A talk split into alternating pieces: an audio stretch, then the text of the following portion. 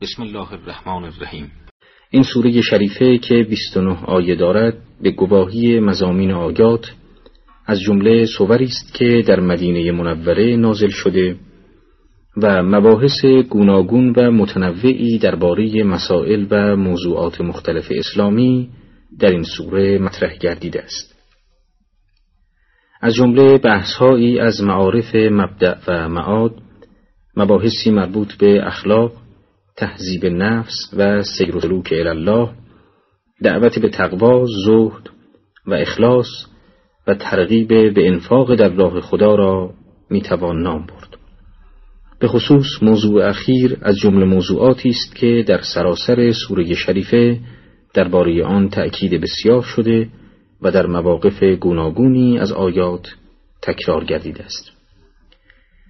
یکی از عللی که موجب شده این سوره شریفه میان صور قرآنی همچون گوهری درخشان بدرخشد و از شرافت و فضیلت خاصی برخوردار باشد شش آیه است که در مطلع سوره به چشم می‌خورد که در آیات مربوط به توحید حق تعالی و معرفت آن ذات مقدس حائز مکانی رفیع و مقامی منی می باشد. تا جایی که در برخی روایات وارد شده که شش آیه نخست سوره حدید و آیات سوره قل هو الله احد در باب توحید کافی است و هر کس به ماورای آنچه در این آیات آمده است نظر کند و در جرفایی افزونتر از سطح این آیات غور کند هر خیشتن را به دام حراکت و تباهی انداخته است. فهوای حدیث خود بر جامعیت و شمول این آیات گواهی می‌دهد. در شرافت این سوره شریفه همین بس که از جمله صور مسبهات است. یعنی صوری که با تسبیح و تنزیح حق تعالی آغاز می شود و وجود مقدس رسول اکرم صلوات الله علیه و آله در خصوص این صور فرمودند که در آنها آیه است که از هزار آیه برتر است. و اما ترجمه آیات به نام خداوند بخشاینده مهربان هر آنچه در آسمان ها و زمین است برای خداوند تسبیح گوید و او نیرومند و فرزان است. پادشاهی آسمان ها و زمین برای اوست زنده می کند و می میراند و او بر هر چیز تواناست او ازلی و ابدی است نمایان و نهان است. و او به همه چیز داناست. در آغاز سوره شریفه حدید خداوند سبحان به تعدادی از نامهای نیکویش تسبیح شده تا گمان نرود که ترغیب و تشویق به انفاق در راه خدا که در خلال آیات سوره ملحوظ است برخواسته از نقص و یا احتیاجی در آن ساحت ربوبی است.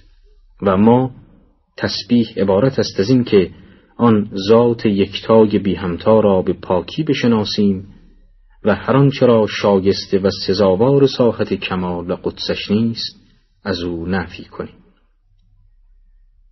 ناگفته نماند همچنان که پیش از این نیز متذکر شده ایم آیه شریفه از تسبیح تمامی موجودات اعم از باشعور و بیشعور سخن می‌گوید و منظور تسبیح مجازی نیست بدین معنا که حال و رفتار هر موجودی بر پاکی آفرینندهش گواهی دهد بلکه مقصود تسبیح و تنزیح حقیقی است منتها موجودات زیشعور این تسبیح را با زبان گفتار و سایر موجودات با زبان حال بیان می کنند.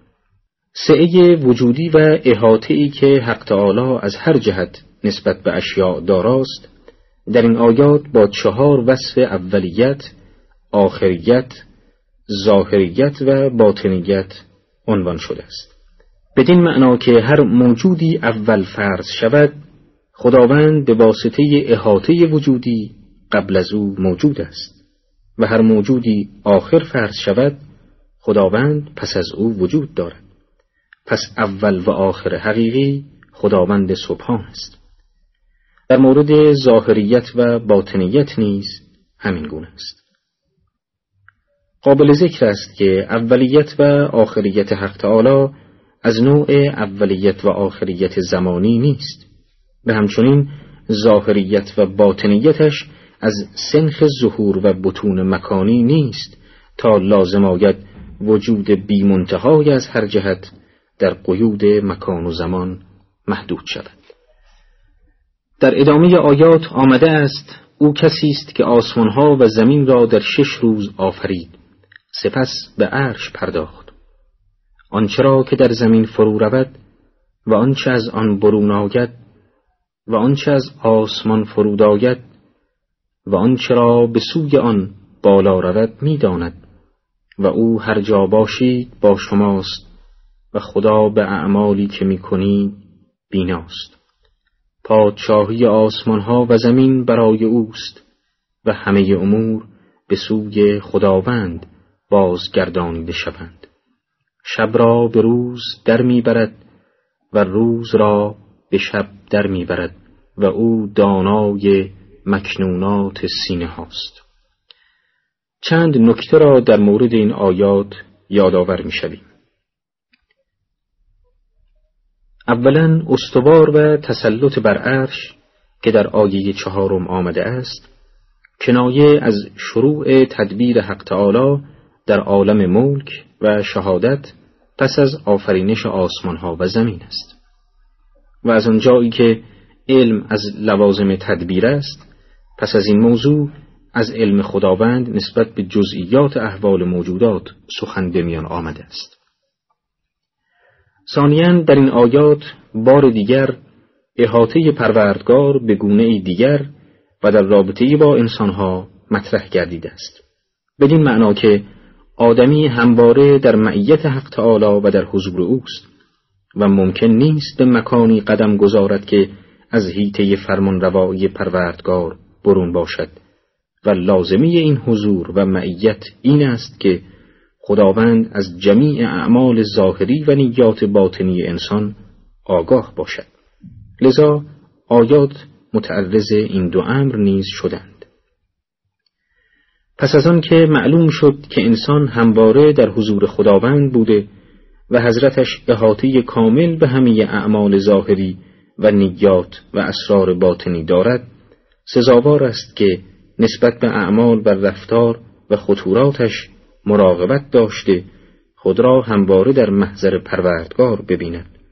جامعه قفلت از تن بدر کرده ملکه خوف الهی را در دل رسوخ دهد. و هر آنچه را که موجبات نارضایتی پروردگار متعال را فراهم آورد ترک نماید. در برخورد با این گونه آیات این نکته تربیتی و تذکر اخلاقی همواره میبایست نسب العین و منظور خاطر باشد. ثالثا همون گونه که در این آیات و بسیاری از آیات دیگر قرآنی تصریح شده است رجوع و بازگشت جمیع موجودات عالم به سوی خداوند سبحان است این موضوع در معارف اسلامی و قرآنی حائز مقامی رفیع است که پایه مبحث معاد نیز محسوب می شود به طور معمول این گونه تصور می شود که معاد تنها در رابطه با انسانها مطرح می گردد و دیگر موجودات جهان از این اصل عمومی یعنی بازگشت به سوی خدا استثنا شدند. در حالی که این هرگز صحیح نیست و منطق قرآن همه چیز و همه کس را در مسیر بازگشت به سوی پروردگار می بیند همچنان که آغاز و شروع همه چیز را از او می داند. آیاتی از قرآن به خوبی بر این مدعا گواهند. این بازگشت همگانی به سوی خداوند بر اساس عشقی است که هر موجود به موجود بالاتر و کمال برتر دارد که در نهایت به کمال بینهایت و جمال و جلال مطلق و عشق به او منتهی می شود. قرآن تمامی موجودات را در مرتبه خود صاحب نوعی شعور و درک می داند که همین درک موجب عشق به کمال برتر و بالاخره کمال بینهایت و حرکت به سوی اوست. با اندک تأمل و دقت در آیات و روایات و تدبر در نکات و اشارات واقع در متون اسلامی کلیت معاد و برگشت به سوی پروردگار معلوم می گردد. به یاد دارید همان گونه که پیش از این نیز گفتیم قسمت عمده از آیات این سوره شریفه در مقام ترغیب و برانگیختن مؤمنان به انفاق در راه خداست. به طوری که در سراسر سوره آیاتی مربوط به این موضوع به چشم می‌خورد. قسمتی از آیات که همینک ترجمه خواهد شد نیز با دعوت به انفاق آغاز شده است. چنان که می‌خوانیم به خدا و پیامبرش ایمان آورید و از انبالی که شما را در آن جانشین قرار داد انفاق کنید. کسانی از شما که ایمان آورده و انفاق کرده اند اجری بزرگ دارند. شما را چه شده که به خدا ایمان نمی آورید؟ در صورتی که پیامبر دعوتتان می کند که به پروردگارتان ایمان بیاورید. و خدای اگر باور دارید از شما پیمان گرفته است. اوست که آیه های روشن به بنده خیش نازل می کند تا شما را از ظلمات به نور بیاورد و خدا نسبت به شما مهربان و رحیم است. و چه شود شما را که در راه خدا انفاق نمی کنید در حالی که میراث آسمان ها و زمین برای خداوند است؟ آن کس از شما که پیش از فتح انفاق کرده و کارزار نموده با دیگران برابر نیست آنها به مرتبت از کسانی که پس از فتح انفاق کرده و کارزار نموده اند برترند و همگی را خدا وعده نیکو داده و خدا از اعمالی که انجام می دهید آگاه است چند نکته را در مورد این آیات یادآور می شویم. اولا از سیاق آیات چنین برمیآید که خطاب به اهل ایمان نازل شده است. در این صورت جای این سؤال باقی است که مؤمنان را دعوت به ایمان کردن چه معنا دارد؟ در پاسخ به این سؤال باید بگوییم که ایمان دارای درجات و مراتبی است و به طبع مؤمنان هم دارای مراتب گوناگون خواهند بود. اینطور نیست که همه اهل ایمان در یک درجه و یکسان باشد گاهی ایمان تنها در اعضا جواره و در زبان و کلام انسان ظهور دارد و گاهی تا اعماق روح وی رسوخ می کند بنابراین هرگاه قرآن مؤمنان را به ایمان آوردن دعوت می کند در حقیقت ایشان را به مراتب عالیتری از ایمان فرا می خاند. از آیات فهمیده می شود که اعمال و دارایی های آدمی و آنچه که از دنیا در تصرف وی است همه از آن خداست و هیچ یک واقعا به خود انسان تعلق ندارد. این موضوع به دلایل مختلف عقلی و نقلی و به تصریح آیات بسیاری از قرآن کریم اثبات می شود که انسان به جانشینی از جانب خداوند می تواند در دارایی هایش تصرف کند. و مالک حقیقی همه چیز خداوند است. هرگاه معلوم شد که انسان به خودی خود مالک هیچ چیز نیست و آنچه دارد امانتی است از جانب پروردگار که چند روزی دنیا به دو سپرده شده دیگر معنا ندارد که به مایملکش دل ببندد و از بخشش و انفاق آن به دیگران سهل انگاری کند. مؤمن آن است که در انفاق پیش قدم باشد. از جمله وعده هایی که خداوند در قرآن داده است وعده است که از آن در سوره بقره این گونه یاد شده است. خداوند ولی و سرپرست مؤمنان است و ایشان را از تاریکی ها به سوی نور راهنمایی می کند از آنجایی که خداوند سبحان صادق الوعده است در سوره شریفه حدید و در ضمن آیاتی که ترجمه شد به این وعدهش وفا کرده میفرماید که آیات قرآن را بر پیامبر صلوات الله علیه و آله نازل کردیم تا به وسیله آن شما را به سوی نور و روشنایی رهنمون شویم. بنابراین اگر اهل ایمان بخواهند وعده خداوند در مورد ایشان نیز صدق کند و به جهان نور گام نهند باید قرآن بخوانند با آیاتش معنوس شوند و در آنها تدبر و تفکر نمایند. در ادامه آیات بار دیگر در مورد انفاق چنین می‌خوانیم.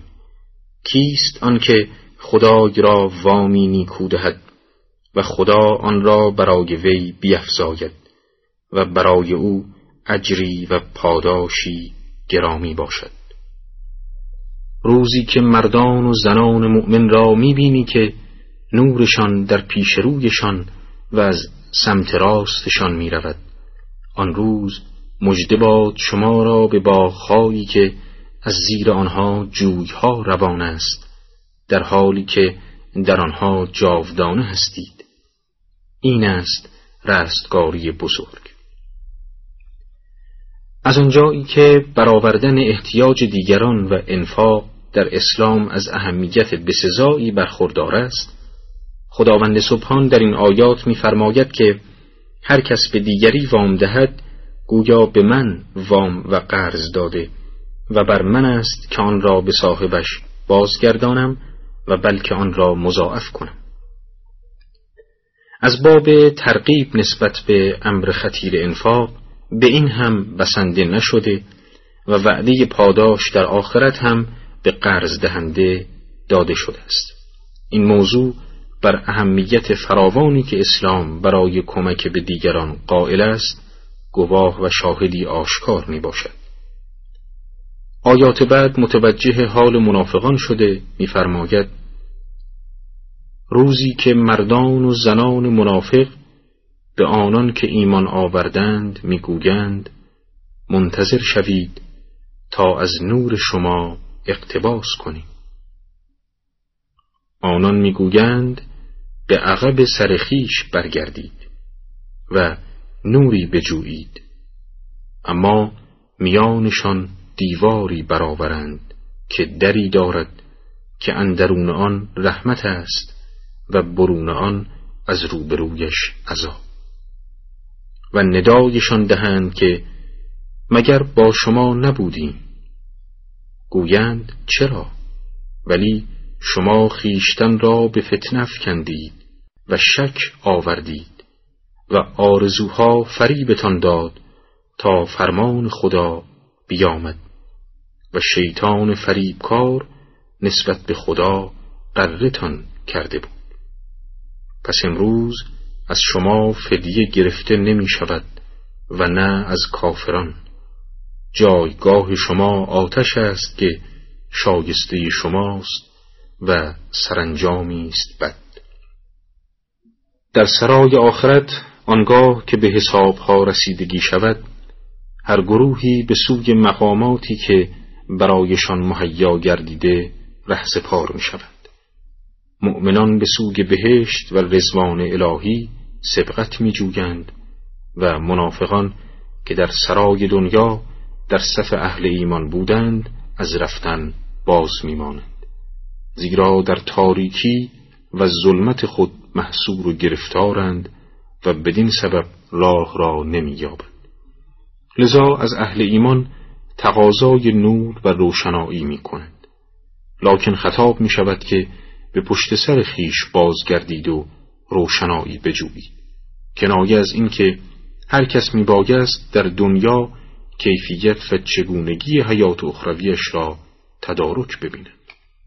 در آیه پانزدهم ادامه گفتار مؤمنان خطاب به منافقان بیان شده است و به این نکته تصریح شده که امروز هر کسی در گروه عمل خیش است و همانند دنیا رشوه و عوض نمی‌تواند در کتمان جرائم نقشی داشته باشد. در این آیات قرآن مؤمنان را دعوت به تبعیت هرچه بیشتر از اسلام می کند و به آنان می آموزد که در برابر مصائب و سختیها پایداری کنند تا در آخرت از سعادت ابدی بهرهمند گردند. قرآن در این باره می‌فرماید آیا هنگام آن فرا نرسیده تا کسانی که ایمان دارند دلهایشان به یاد خدا و آنچه که از حق نازل کرده است خاشع شود؟ و چون آن کسان که پیش از این به آنان کتاب داده شد نباشند که سرآمدشان طولانی شد و دلهایشان سخت شد و بسیاری از آنها اسیان پیشه بودند. بدانید که خدا زمین را بعد از مردنش زنده می کند ما این آیات را برای شما بیان می کنیم شاید تعقل کنید. یکی از ویژگی های انسان تمایل به راحتی و آسودگی و بهرهمندی از اسباب شادمانی است. اگرچه این خصوصیت صفت ناپسندی نمی باشد اما اگر باعث شود که کم کم انسان به واسطه سرگرمی و آسودگی از یاد خدا قافل گردد و تا آن حد پیش رود که به خاطر لذت جویی حدود مرزبندی های الهی را زیر پا نهد در این صورت این ویژگی بسیار ناپسند و مزموم خواهد بود. بسیار دیده می شود که انسانهای مؤمن به واسطه سرگرمی به مظاهر مختلف دنیا از عظمت الهی قافل گشته و یاد خدا و توجه به قرآن و مواعظ آن از دلهای آنان بیرون رفته است. چنانچه این حالت ادامه یابد کار انسان به جایی می رسد که هم مقم او به جای آن که متوجه آخرت و عمل به وظایف الهی باشد در کانون دنیا طلبی متمرکز گشته و قلبش سخت می گردد به طوری که دیگر مواعظ الهی در جان او بی اثر می گردد از این روست که قرآن در آیه شانزدهم به مؤمنان هشدار می دهد که مراقب خود باشند و از یاد خدا و توجه به قرآنی که از سوی او نازل شده قافل نگردند و خشوع و تواضع در برابر عظمت الهی را از یاد نبرند زیرا تا زمانی که انسان توجه به عظمت الهی داشته باشد و در برابر او خاشع شود هیچگاه به گرد معاصی نخواهد گشت و در دنیا و آخرت در تحت ولایت و سرپرستی خدا خواهد بود. قرآن در آیه شانزدهم به مؤمنان هشدار می دهد که اگر این حالت در آنان ادامه یابد به سان پیروان ادیان گذشته خواهند شد که با وجود آنکه کتاب الهی در دسترس آنان بوده به خاطر روحیه دنیا طلبی و عدم توجه به خداوند کارشان به جایی رسید که کتاب خدا را تحریف کردند و یکسره از راه حق منحرف گشتند. در آیه هفدهم قرآن به مؤمنان این بشارت را می دهد که اگر تا به حال توجه به این حالت نداشتند و در نتیجه از یاد خدا قافل شده اند بدانند که خداوند دلهای مرده آنان را می تواند زنده کند. همان گونه که زمین مرده را در فصل بهار زنده می سازد اما به شرط آنکه مراقبت دائمی از جانهای خیش بنمایند و یاد خدا را همیشه در دل زنده نگاه دارند. در ادامه آیات قرآن به یکی از جلوه ها و نشانه های زنده بودن دل و جان اشاره کرده می‌فرماید مردان و زنان صدق دهنده که خدا را وامی نیکو می‌دهند پاداش برای ایشان افزون کرده می شود و برای آنان پاداشی ارجمند است. در آیه بعد قرآن به دنبال دعوت مؤمنان به خشوع و پرهیز از قصاوت قلب درباره فضیلت ایمان سخن می‌گوید. و آن کسانی که به خدا و پیامبران او ایمان آورده اند آنان خود راستی پیشگان و گواهانی هستند که در نزد پروردگارشان می باشند برای آنان پاداش و نور راستی پیشگان و گواهان است. و کسانی که کفر ورزیدند و آیات ما را تکسیب کردند آنان اهل دوزخند. یکی از درجات بلند مرتبه ای که برای انسانهای مؤمن است درجه راستی پیشگان و گواهان است. گروه اول کسانی هستند که به آنچه عقیده دارند عمل می کنند و عملی جز آنچه بدان معتقدند انجام نمی‌دهند. گواهان نیز کسانی هستند که به خاطر مقام بلندی که در پیشگاه الهی دارند شاهد و ناظر بر اعمال ساگر مردم می باشند. آیه هجدهم بیان می کند در طول تاریخ کسانی که از خدا و پیامبر زمان خود به راستی تبعیت کرده اند به چنین مقامی می‌رسند و همان اجر و روشنی که برای این دو گروه است برای این افراد پاک نهاد نیز خواهد بود.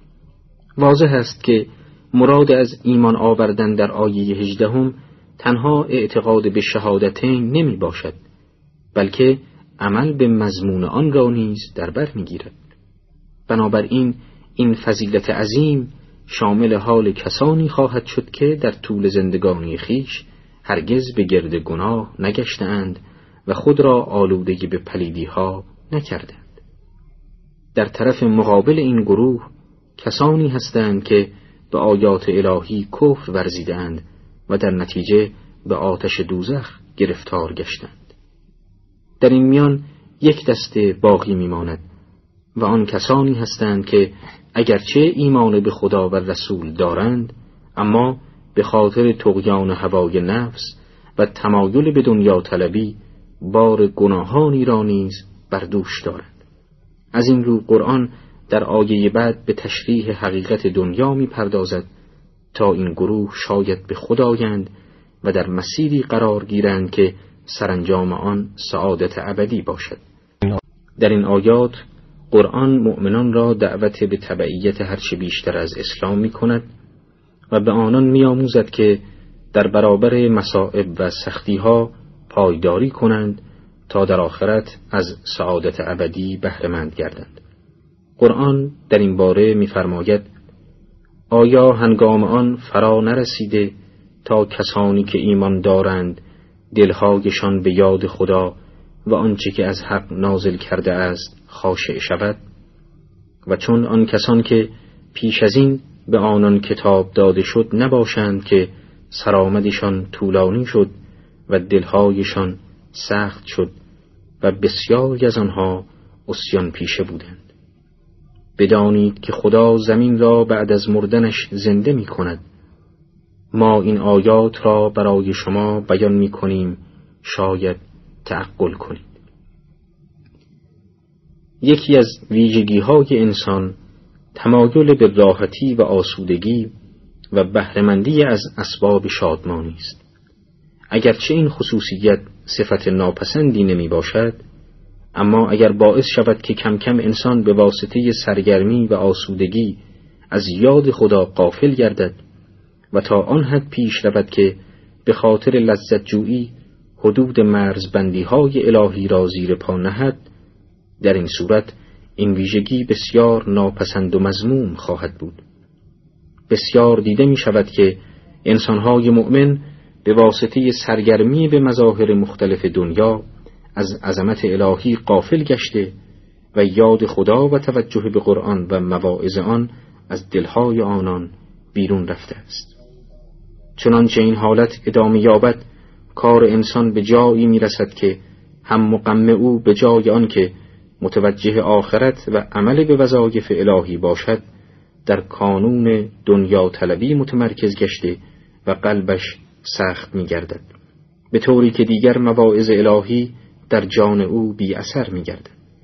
از این روست که قرآن در آیه شانزدهم به مؤمنان هشدار می دهد که مراقب خود باشند و از یاد خدا و توجه به قرآنی که از سوی او نازل شده قافل نگردند و خشوع و تواضع در برابر عظمت الهی را از یاد نبرند زیرا تا زمانی که انسان توجه به عظمت الهی داشته باشد و در برابر او خاشع شود هیچگاه به گرد معاصی نخواهد گشت و در دنیا و آخرت در تحت ولایت و سرپرستی خدا خواهد بود.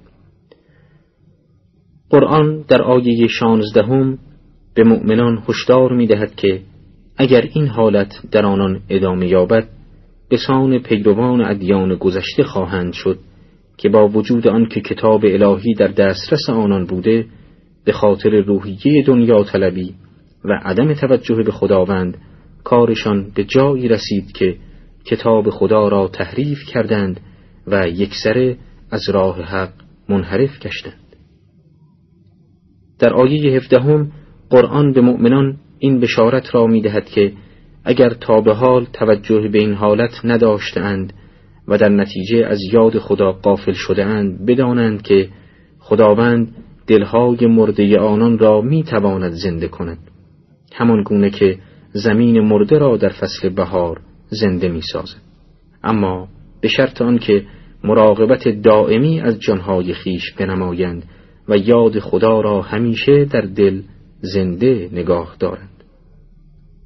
در ادامه آیات قرآن به یکی از جلوه ها و نشانه های زنده بودن دل و جان اشاره کرده می‌فرماید مردان و زنان صدق دهنده که خدا را وامی نیکو می‌دهند پاداش برای ایشان افزون کرده می شود و برای آنان پاداشی ارجمند است. در آیه بعد قرآن به دنبال دعوت مؤمنان به خشوع و پرهیز از قصاوت قلب درباره فضیلت ایمان سخن می‌گوید. و آن کسانی که به خدا و پیامبران او ایمان آورده اند آنان خود راستی پیشگان و گواهانی هستند که در نزد پروردگارشان می باشند برای آنان پاداش و نور راستی پیشگان و گواهان است. و کسانی که کفر ورزیدند و آیات ما را تکذیب کردند آنان اهل دوزخند. یکی از درجات بلند مرتبه‌ای که برای انسانهای مؤمن است درجه راستی پیشگان و گواهان است. گروه اول کسانی هستند که به آنچه عقیده دارند عمل می کنند و عملی جز آنچه بدان معتقدند انجام نمی‌دهند. گواهان نیز کسانی هستند که به خاطر مقام بلندی که در پیشگاه الهی دارند شاهد و ناظر بر اعمال ساگر مردم می باشند. آیه هجدهم بیان می کند در طول تاریخ کسانی که از خدا و پیامبر زمان خود به راستی تبعیت کرده اند به چنین مقامی می رسند و همان اجر و روشنی که برای این دو گروه است برای این افراد پاکنهاد نیز خواهد بود.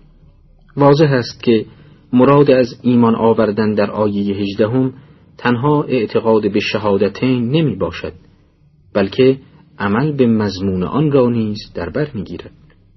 بنابراین این فضیلت عظیم شامل حال کسانی خواهد شد که در طول زندگانی خیش هرگز به گرد گناه نگشتند و خود را آلودگی به پلیدی ها نکردند.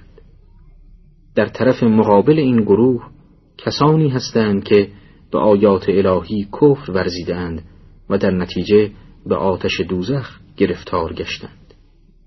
در این میان یک دسته باقی میماند و آن کسانی هستند که اگرچه ایمان به خدا و رسول دارند اما به خاطر تقیان هوای نفس و تمایل به دنیا طلبی بار گناهانی را نیز بر دوش دارند. از این رو قرآن در آیه بعد به تشریح حقیقت دنیا می پردازد تا این گروه شاید به خدایند و در مسیری قرار گیرند که سرانجام آن سعادت ابدی باشد این آیات قرآن درباره هدف بعثت انبیا سخن می‌گوید و به دنبال آن تعدادی از انبیاء بزرگ الهی را یاد می کند و واکنش مردم را در برابر دعوت آنان تشریح می کند. اینک ترجمه آیات را آغاز می کنیم. ما پیامبران خود را با دلایل روشن فرستادیم و به همراه ایشان کتاب و میزان نازل کردیم تا مردم به برپایی عدالت قیام کنند و آهن را فرو فرستادیم که در آن صلابت بسیار و بهرهایی برای مردم است و برای آن که خدا آن کسان را که به نادیده یاری او و پیامبرانش را می کنند بشناسد که خدا توانا و نیرومند است در آیه 25 تشریح ویژگی های پیامبران الهی و نیز هدف از بعثت آنان مطرح شده است. در مورد مسئله اول قرآن سه ویژگی را برای انبیا برمی شمارد که عبارت است از بهرهمندی از دلایل روشن، نزول وحی بر آنان و برخورداری از معیار تشخیص حق. قرآن از دلایل روشن تعبیر به بینات می کند. مراد از دلایل روشن دلایلی است که نبوت پیامبران به وسیله آن اثبات می گردد. این دلایل عبارتند از معجزه ها، بشارت های پیامبران پیشین و برهان های قاطع. درباره معجزه در طول این برنامه به مناسبت آیات سخن گفته ایم. آنچه که در این برنامه به تشریح آن می‌پردازیم های پیامبران گذشته و چگونگی دلالت آن بر نبوت پیامبر جدید است. در تاریخ انبیاء الهی این نکته به چشم می‌خورد که آنان نسبت به ظهور پیامبران پس از خود بشارت داده و ویژگی های آنان را تشریح می کردند تا مؤمنان به هنگام بعثت پیامبر جدید به او ایمان آورند و در نصرت حق بکوشند و از طرف دیگر با توجه به ویژگی هایی که در بشارت برای پیامبر آینده بیان شده است توان شناسایی مدعیان دروغین پیامبری را بیابند. برای آن که بتوان از طریق بشارت ها به نبوت پیامبر جدید پی برد باید این بشارت ها از چند خصوصیت مهم برخوردار باشند. نخستان که نبوت و پیامبری گوینده آن مسلم و قطعی باشد. در مرحله بعد باید احتمال کوچکترین تغییر و تبدیل و یا تحریفی در الفاظ آن بشارت نرود. سومین ویژگی این است که بشارت گویا و سریح باشد به نحوی که تنها یک مستاق داشته باشد که پیامبر آینده خواهد بود و آخرین ویژگی آنکه بشارتها به طور کامل بر شخص مدعی انتباق داشته باشد. پس اگر کسی ادعای نبوت کند و دلیل نبوت خود را بشارتهای انبیاء گذشته قلمداد کند باید تمامی شرایط ذکر شده برای حجیت بشارت در دلیل او باشد. علاوه بر معجزه و بشارت پیامبران الهی از برهانهای قاطع بر نبوت خیش نیز برخوردارند. مراد از برهانهای قاطع دلایلی گویا چون سیره سخنان نحوی زندگانی و نظائر این هاست که در مجموع دلالت بر صدق گفته پیامبران دارد. ویژگی دومی که در آیه 25 برای انبیاء الهی ذکر شده است نزول وحی بر آنان است. اساس کار پیامبران بر ابلاغ پیام الهی به مردم است. از این رو باید به طریقی با خداوند در ارتباط باشند که این طریق همان نزول وحی بر آنان است. قرآن از این ویژگی با لفظ کتاب یاد می کند چرا که وحی الهی در نهایت به صورت یک کتاب جمع آوری می گردد نه آنکه خداوند کتابی را از آسمان بر پیام بران خیش نازل کرده باشد. سومین ویژگی انبیاء الهی که در آیه 25 از آن یاد شده است بهرهمندی آنان از میزان تشخیص حق است. مراد از این میزان دین الهی است چرا که ادیان الهی همگی به راه راست هدایت کرده و مردمان را از پیمودن راه باطل پرهیز دادند. پس از بیان ویژگی های انبیاء الهی قرآن بیان می کند که هدف از بعثت انبیا این بوده است که مردم با استفاده از معارف الهی که در دسترس آنان قرار داده می شود دارای ملکه عدالت گردند. به این معنا که در همه کارها و در همه مراحل زندگانی فردی و اجتماعی خیش جانب عدالت را بگیرند و از افراط و تفرید دوری جویند. در ادامه آیات قرآن به بررسی موضعگیری مردم در برابر دعوت انبیاء الهی پرداخته می‌فرماید ما نوح و ابراهیم را به سوی مردم فرستادیم و در نژاد ایشان پیامبری و کتاب را قرار دادیم. پس از آنان گروهی هدایت یافتند و بسیاریشان اسیان پیشند در این آیه قرآن از دو پیامبر بزرگ الهی نوح و ابراهیم علا نبینا و آلهی و علیهم السلام یاد کرده و بیان می کند که در میان اولاد این دو پیامبر بزرگ هر از چندی پیامبرانی به رسالت مبعوث می گشتند و مردم را به سوی تبعیت از وحی الهی فرا می خواندند. تنها گروه اندکی از مردم به این دعوت الهی پاسخ دادند و اکثریت به راه شیطان درآمده و در گمراهی و زلالت عمر خود را به پایان رسانیدند. این جریان تا زمان حضرت موسی و پس از ایشان تا زمان حضرت عیسی علی نبینا و آله و علیهم السلام ادامه یافت. قرآن درباره حضرت عیسی و پیروان او می‌فرماید آنگاه از پی نوح و ابراهیم پیامبران خیش بیاوردیم.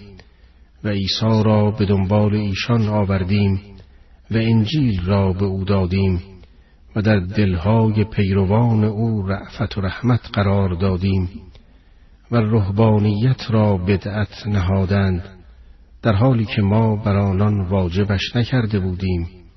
این کار را جز به طلب رضایت الهی نکردند اما رعایت آن را چنان که سزاوارش بود ننمودند. و ما به مؤمنان آنان پاداششان را دادیم و بسیاری از آنان اسیان پیشه بودند در این آیه قرآن بیان می کند که با ظهور حضرت عیسی گروهی از مردم با آن حضرت ایمان آوردند و به لطف الهی از رعفت و مهربانی نسبت به هم برخوردار بودند. در این میان گروهی از آنان برای جلب رضایت الهی و اینکه می‌دیدند به خاطر سرگرمی به دنیا از یاد خدا قافل میگردند روحانیت پیشه کردند و تا آن حد پیش رفتند که یک سره ترک دنیا را نمودند. اینان به میان کوهها و غارها می رفتند و هر گونه رابطی خود را با جامعه قطع کردند. قرآن در رابطی با این شیوه میفرماید که این طریق بدعتی بود که مسیحیان خود به وجود آوردند بدون آنکه خداوند نسبت به آن فرمان داده باشد و اگرچه هدف آنان که قطع علاقه به دنیا بود پسندیده است اما آنان برای دستیابی به این هدف راه صحیحی را انتخاب نکردند و در نتیجه گروه کثیری از آنان به گمراهی گرفتار شدند و تنها عده معدودی که با تمسک به راه های الهی توانستند علاقه خود را به دنیا کم و یا از بین ببرند از خطر گمراهی رسته و به رستگاری دست یافتند.